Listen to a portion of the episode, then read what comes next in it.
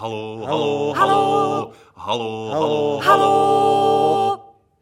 Ypsilonka se ptá. Tentokrát Jiřího Lábuse.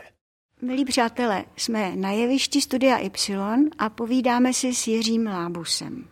Pan Jiří Lábus je člověk, kterého myslím, že není nutno představovat, protože v této zemi není ani malé dítě, ani dospělý člověk, který by neznal například Jú, nebo Rumburaka, nebo eh, Tluč Hořov, je, někoho z Tluč Hořových eh, v rodině, který by neznal teďko v poslední době eh, vlastníky, protože ten film byl taky strašně úspěšný a tak dále. No prostě představujeme a nepředstavujeme vám člověka, který má za sebou 50 filmů. Jsem to počítala. Jo. Pak stovky, stovky nejrůznějších nahrávek v televizi, eh, audiozáznamů a samozřejmě desítky a desítky rolí na jevišti Studia Y. A teď mě prosím jenom, eh, pane Jiří, řekněte, jak to přišlo, když v rodině architekta, No. brácha architekt a vy se stanete hercem, ale takhle nejslavnějším hercem v téhle republice. Ne, to nejslavnější určitě ne, ale jde o to, že, že to já sám nad tím přemýšlím a jsem udiven, protože moje matka byla zdravotní sestra, otec, jak jste říkala, byl architekt, takže eh, vlohám jako hereckém nikdo, ani v pra, prarodiče vůbec netíhli k tomu, jo. A ještě jedna věc, že nikdo, já nechápu, eh, kde jsem získal jako ten pohled eh, na svět přes humor, protože z mých rodičů, že by to byli nějací lidé, kteří eh, by sršili vtipem v žádném případě. To byli, matka byla velmi taková starostlivá zdravotní sestra a když jsem něco řekl jako legraci, tak se začal rozčilovat a táta řekl, když víš, že máma nemá smysl pro humor, tak drž hubu. Tak už jsem pak držel hubu. No a takže a otec byl taky takový seriózní pán, že. Já si pamatuju, když přišel, když přišel třeba eh, někdy na přestání do Y, tak vždycky do kolegové viděl, že ten noblesní, to je jak lord, či si dítě, ty zvíře, to není možný, ty nemůžeš být jejich dítě, podívej se na to noblesního pána, to není možný, no. A je to možný, nebo já nevím sám, jak to bylo, to mi ještě naši neřekli, už mi to neřeknou teda. no. Ale je to tak, že byli strašně hodní a hrozně se o mě starali a byli velmi rozumní v tom, že eh, někteří teda rodiče, kteří mají jinou profesi, by říkali, no, no abys, co bys tam dělal nějakého komedenta, a naši říkali, Jiříčku, dělej, co chceš, hlavně jsi v životě šťastný. Za to jim děkuju samozřejmě. A je to tak? Jo, můžu říct, že jo. Já jsem, já jsem vlastně chtěl divadlo dělat od svých pěti let, když jsem viděl první loutkový pohádky, mě to tak nadchlo a mě se tak strašně líbilo, že jsem říkal, že budu herec a já jsem si od pěti let opravdu zatím šel. Ještě jsem měl jenom takovou vý- takový výkyv, že jsem, protože otec nádherně maloval, tak jsem, eh, on původně chtěl na výtvarnou akademii, ale jeho, babi, jeho matka, moje babička mu to rozmluvila, že to je nejistý povolání, tak šel na techniku a vystudoval architekturu. Ale doma, když měl volno, tak si maloval a jeho obrazy mám do dneška doma obýváku a v ložnici a jsou hrozně hezky a trošku mě k tomu i vedl a já jsem dokonce uvažoval po devátý třídě, protože na Gimplu jsem moc jako nebyl, že bych byl studijní typ, to ne, že bych šel na střední výtvarnou, ale tam jsem neudělal talentové zkoušky, tak jsem potom musel na Gimplu, což byly pro mě nejstrašnější naštěstí tehdy ještě tři roky. Dneska už by byly čtyři, to bych se zbláznil úplně. Eh, A tohle byly nejhorší snad tři roky mého života, ale pak se mi to vynahradilo, že na Damu jsem zažil čtyři nejhezčí roky mého života. Zase potom. A jak se to stalo, že jste šel potom na damu? No já jsem dělal talentové zkoušky po Gimplu, teda, protože vlastně konzervatoř herecká vlastně v té době ještě nebyla, ta byla v Brně snad jenom, že jo? ale v Praze snad myslím ne. A jenom taneční hudební byla, takže jsem právě říkal, co teď, a tak jsem říkal, tak já ten Gimpl mi musím udělat maturitu, že jo?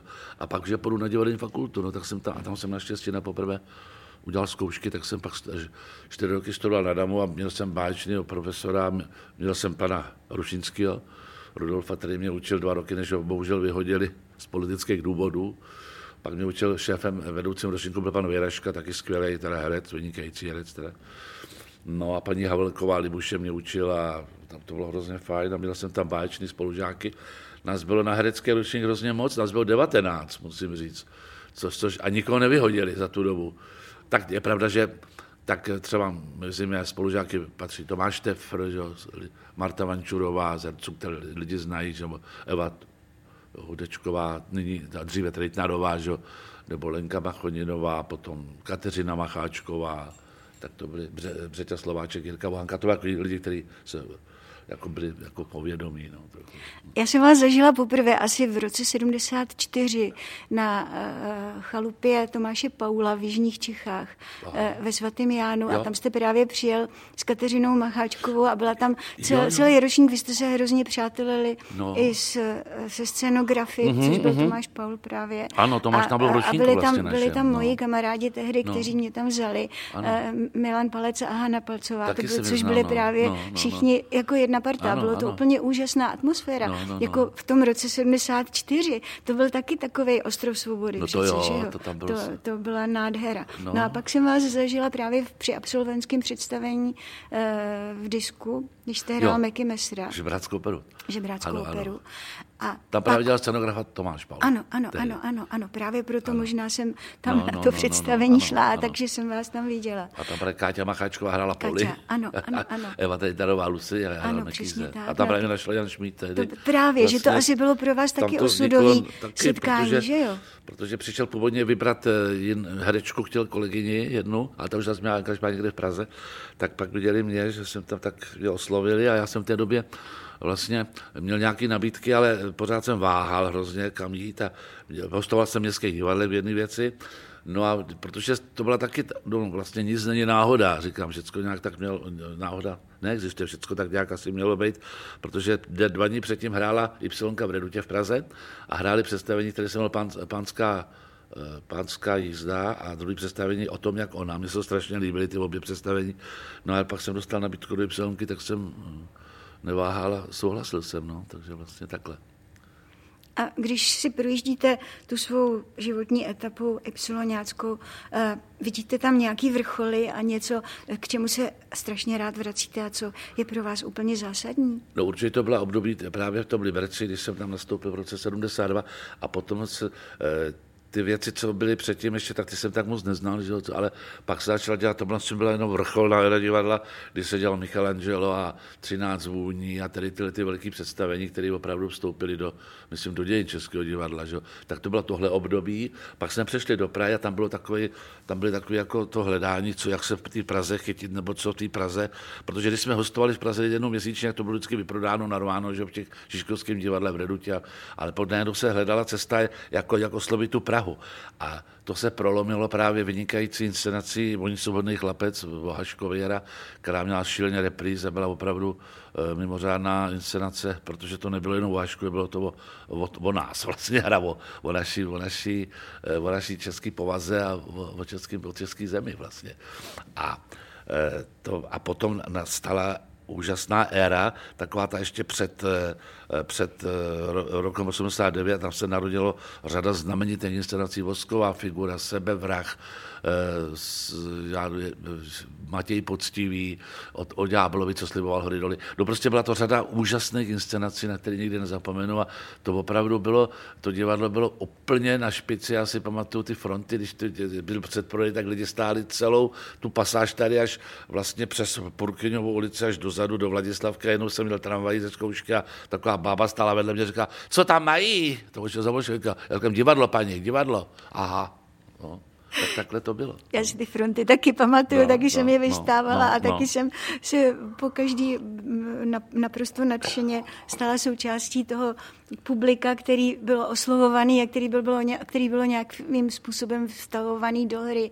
To znamená, že i ten styl té improvizace, toho okamžitého jednání, který není No. připravený, kde člověk intuitivně najednou něco udělá, to pro vás No. muselo být strašně významný a, A já vám řeknu jednu věc, že já jsem vůbec netušil, že bych měl schopnost improvizace, jo, protože jsem vlastně přesto, že jsem hrál, ty, už jako většinou jsem směřoval i na damu těm rolím komediálním, jo, to jako tak jako, ale nikdy ne, že bych jako nějak improvizoval, až vlastně, když jsem nastoupil do Y a začali se tam dělat ty večery na přidanou a pod lampou, tak tam jsem zjistil, že to je tu schopnost nějak mám, nebo že prostě eh, to tam záleží, když prostě prolomíte nějaký pocit studu, a to jsem podařilo za minutu, protože já jsem bezostyčný, takže, takže, no a tak jsem si řekl, eh, no a tak a potom musím říct, že to, eh, ty, večery pod lampou, když jsme dělali, tak musím říct, že mi to zas hrozně moc bavilo eh, reagovat na ty hosty a eh, vymýšlet ty dotazy pro ně a eh, ve vteřinách reagovat na situace, co se na jevišti staly a to je vlastně úžasná potom vlastně herecká hygiena pro další potom práci vlastně na, na rolích. Jo.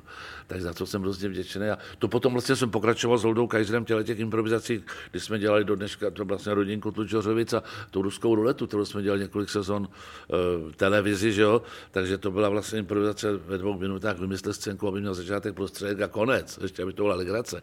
To vůbec nebyla snadný a pamatuju si, před prvním dílem jsem se ptal kameramanu, jak to budete kluci točit, když nevíte, co tam bude. A oni řekli, jako fotbal, no a měli pravdu, no, takže, takže takhle.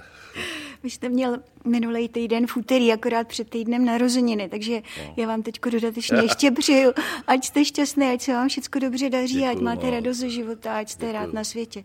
A jenom uh, při té příležitosti prý psala nějaká eh, paní, která vzpomínala na to, jak když jste byli malí, jezdili jste k babičce, no. tak eh, že jste si hrál se třema holčičkama a ona je ta jedna ze tří holčiček. Vzpomínáte si, jo, kdo je no, jedna ze tří holčiček, myslím, s kterýma jste si hrál u babičky? No já jsem si hrál třeba nejdřív s panenkama a pak s holčičkama. no a to asi já už vím, o se jedná, to je úžasná No paní. tak to vám přeje taky všechno Tak nejlepší. to jí moc děkuju a bylo to Milovicích u Písku, kde jsme Milovicích u Písku, jasně. No, on, tak tam, jsem si, tam jsme si moc hráli a do dneška jsme takovým kontakt, dokonce před letím, po letech mě navštívila tady v divadle, to bylo hrozně hezké. Dokonce jsme si telefonovali nějak loni a je to úžasná paní pořád, pořád se o sobě víme, což je důležité.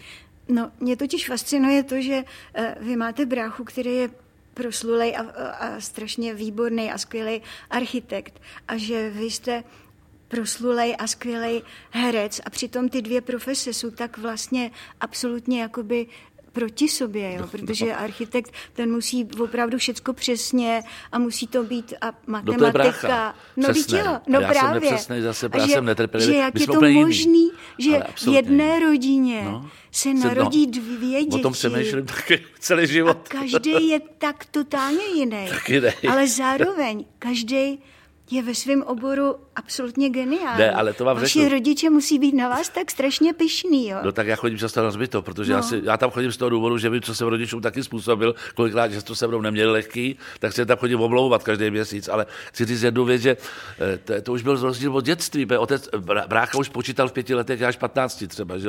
takže to už uměl počítat. Teď další věc, byl strašně takový akurátní, jo? tak třeba když on jedl jídlo, tak už si to jídlo tak krásně rozprostřel, už to byla, už to byla kompozice architektonická, když to já to matka vždycky, ty žereš jak pes, tam mě říkala, já jsem to na sebe naládovala, vůbec jsem jako takhle. Ale přitom eh, zajímavé, že brácha, já jsem hodně maloval, jo, třeba jako kluk, jo, to docela, jo, a to zase brácha moc ne. Jo, ten, ten začal vlastně až, a taky se docela dlouho musím, že, že o něm tam mluvím, nevím, jestli, jestli by byl rád, že to říkám, ale on taky se rozhodoval, co vlastně bude na Gimplu, ještě chtěl studovat filozofii, nejdřív se rozhodoval a pak se nakonec rozhodl, protože viděl u otce, jakože byl architekt, a, takže uh, No, jsem hrozně rád, že, protože do dneška na, na otce mám vzpomínky, za prvé ty krásné obrazy a za druhý on designoval různé židla, stoly, co mám doma v bytě. Krásně, je to pořád moderní a pořád je to krásný. Pořád jsou ty věci, ten nábytek je nádherný. Tak ty mám, na nich se dávám. Takže vlastně otec tam vlastně se mnou pořád je v tom bytě. No, takže takhle. Já ve svých otázkách eh, jsem naprosto spokojená, ale jo. jestli je něco, co byste vy chtěl říct eh, takového zásadního pro nějaké sdělení mladým lidem a, a, a všem, co, co tady v téhle zemi vás mají rádi, tak by to bylo taky prýma. No, tak co bych řekl mladým lidem, no? Aby dlouho zůstali mladí, aby se nenechali zešněrovat něčím moc, aby, protože se říká, jak děti vstoupí do školy, už přestanou být těma osobnostma, pak ta škola, aspoň za naši času tak bylo, začne formovat a začne. A já vždycky byl takový, že jsem vlastně že jsem vlastně dělal všechno tak nějak trošku jinak. A dokonce jsem měl, pamatuju si, že na Damu v prvním semestru mě dali trojku z herectví a že mi řekli, že jestli se nezlepším, a, takže mě vyhodí z druhého semestru ze, ze školy a já jsem se ptal, proč a oni řekli, že dělám všechno jinak než ostatní.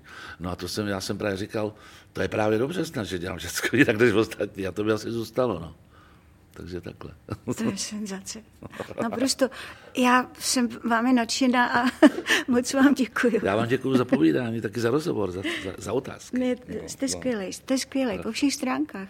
A musím říct, že třeba, když to vidím i na těch, na generaci mých vnoučátek, no. mých dětí, a na mě, jak vás pořád vlastně přijímáme všichni, jako někoho, kdo je kdo je dobrý. Jo, jo. Že to není tam nikdo, kdo by řekl jako generačně, že to už jako k nám nepatří, nebo něco takového. Naopak. Vy jste to, prostě pro všechny generace úžasný. To třeba, je fantastický. Protože když jsme třeba vymýšleli ty scénky s Doldou Kajterem, které se dneska dávají pod reprízách v televizi, že jo, takový ty zábavný, tak my jsme netušili, když jsme to před 30 lety vymysleli, že se tomu budou bavit další generace lidí. My, to, my jsme se tím bavili sami, když jsme to psali, že jo. tak nás to bavilo vymýšlet ty kraviny. Ale jako, to, to, což je zjištění, to jsme vůbec nečekali, že po tolika letech si to lidi budou pouštět na, na YouTube a někde a že se tomu budou smát. Prostě jste nesmrtelný. Ježišmarja, dejte pokoj. Tímto. tak vám děkuji. Já vám děkuji moc.